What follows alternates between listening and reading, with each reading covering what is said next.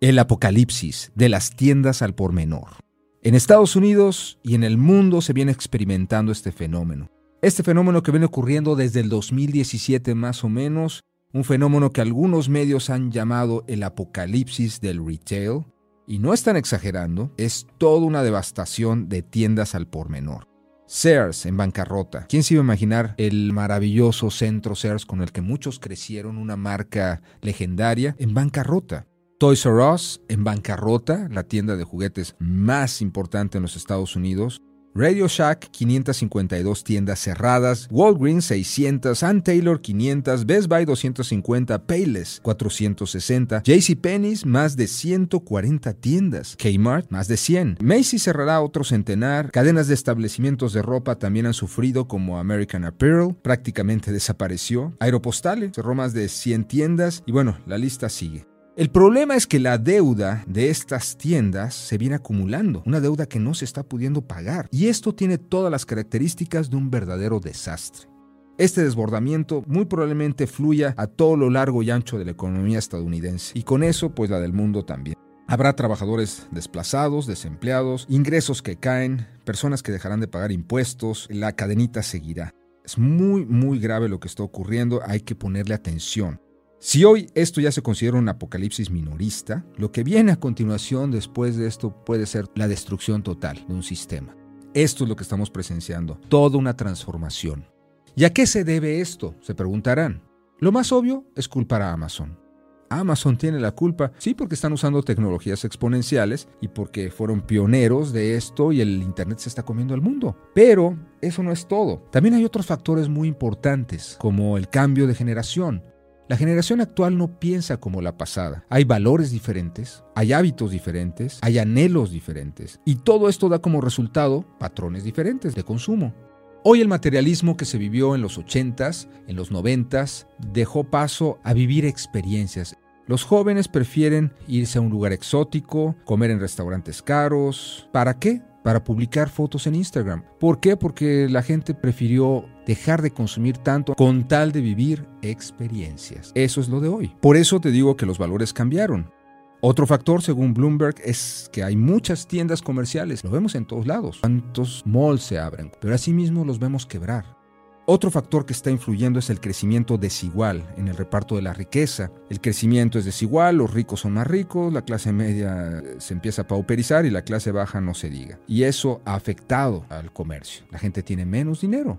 Y la automatización del trabajo. Hay menos empleo y por lo mismo menos consumo. Por eso los malls cada vez son más de lujo o se venden artículos de super lujo porque son los que más pueden comprar. En fin, esto está pasando en todos lados.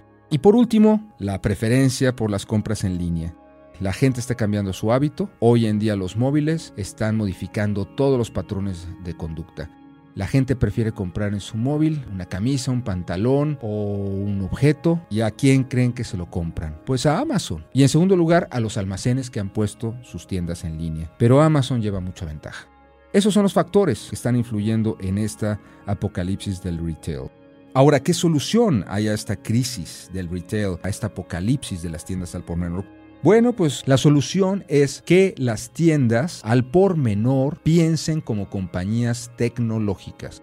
Porque hoy para tener éxito en la era digital, los comercios, las tiendas al por menor, deben crear experiencias, precisamente utilizando la tecnología. Darle a la gente la experiencia como si nunca hubiera abandonado el Internet. Eso es lo que tienes que hacer, ni más ni menos. Crearle a la gente la experiencia como si estuviera dentro del Internet. ¿Y cómo lo vas a hacer? Pues con tecnologías, a esto se le conoce como el nuevo retail. La experiencia en las tiendas gira alrededor del teléfono en primer lugar. Por lo tanto, la tienda debe de jugar mucho con el teléfono, cobrar en el teléfono, hacer la cita con tu vendedor por el teléfono. Debes lograr que tus clientes obtengan información y descuentos a través del celular. Hay estos famosos Viacons, estos pequeños dispositivos que se colocan ahí en las tiendas, ¿los has visto? Y que te mandan mensajes vía Bluetooth. Si no los tienes, hay que empezarlos a, a considerar. Puede ser invasivo si no lo haces bien, pero tienes que considerar todas estas tecnologías que te voy a mencionar aquí. También el nuevo retail debe de permitir comprar desde tu domicilio y pasar a la tienda a recoger el producto. Otro, por ejemplo, que la gente esté en tu negocio jugando con su celular a ganar un descuento. Sí, un jueguito. La gente está jugando ahí, apretándole el botón hasta conseguir el descuento. Las tiendas deben de tener departamentos de ropa con espejos inteligentes donde uno pueda verse con diferentes cambios de ropa. Otro concepto es el geofencing, que aprovechando el GPS de los nuevos smartphones, tu cliente recibe información en su teléfono de las tiendas o espacios que tiene a su alrededor. Otro concepto tecnológico es el BOPS, el Buy Online Pick in the Store. Cómpralo en línea, recógelo en la tienda. Tiene que haber facilidades para la compra. Esos son factores determinantes hoy en, en día. También está el Body Imaging, son escáneres de cuerpo en 3D que permitirán al cliente ver cómo podría quedarle un cambio de ropa en su cuerpo. Otro es que tú puedas tener un escáner para el cuerpo y ya no tener que medir al cliente, sino que tú tengas en tu base de datos a ese cliente que puedas reconocer y le puedas decir aquí está la ropa de su medida y ni se la tenga que probar porque tú ya lo escaneaste. Ese es un servicio que puedes dar con tecnología hoy en día. El minorista debe de apoyarse en las nuevas tecnologías exponenciales, las huellas dactilares, el reconocimiento facial, el escaneo de iris, la identificación de voz, todo para crear campañas exitosas, experiencias que garanticen la seguridad del consumidor. Por ejemplo, los bancos. Yo me pregunto por qué no pueden hacer uso de esta tecnología ya para evitar que los clientes tengan que presentar dos identificaciones y demás cosas que generan fricción. Me tocó ir a un banco que me dijeron, señor, necesitamos dos identificaciones para reponer la tarjeta porque era una tarjeta que se vea roto y me pidieron dos identificaciones y en ese momento yo tenía una. ¿Cómo me piden dos? Sí, es una nueva reglamentación por el robo de identidad. Dos identificaciones. Y a mí me urgía mi tarjeta. Y le digo, señor, ¿por qué no ponen ya un escáner aquí? No, pues mire que, en fin. Así es que ojo bancos, hay que garantizar a la gente que nadie va a usurpar su identidad, pero con tecnología, por favor. También puedes utilizar aplicaciones de realidad aumentada para que puedan hacer algo, una actividad, o incluso ofertas con escaneo de código. El código QR se va a poner muy de moda. Ya ven cómo en China todo el mundo está pagando con WeChat, con un escaneo de, código QR. Aquí nos falta también tiempo para llegar a ese nivel, pero ojalá sea pronto. Pantallas transparentes, ¿qué es esto? Vidrios, vidrios con tecnología donde las imágenes aparecen y desaparecen ante tus ojos te recomiendo por último utilizar el marketing sensorial, que es crear experiencias que agudizan los sentidos. Por ejemplo, la música influye mucho en el estado de ánimo de las personas y crea sensaciones. El uso de aromas estimula y es muy interesante para identificar un producto o una marca. Que la gente entrando a tu tienda pueda decir, ah, estoy aquí. Está muy claro que la creación de experiencias se ha convertido en algo que es un must, es un último mantra, es lo más importante hoy en día. Si no estás creando experiencias con tecnología, si no piensas como una compañía de tecnología, hoy estás fuera. Prepárate a desaparecer.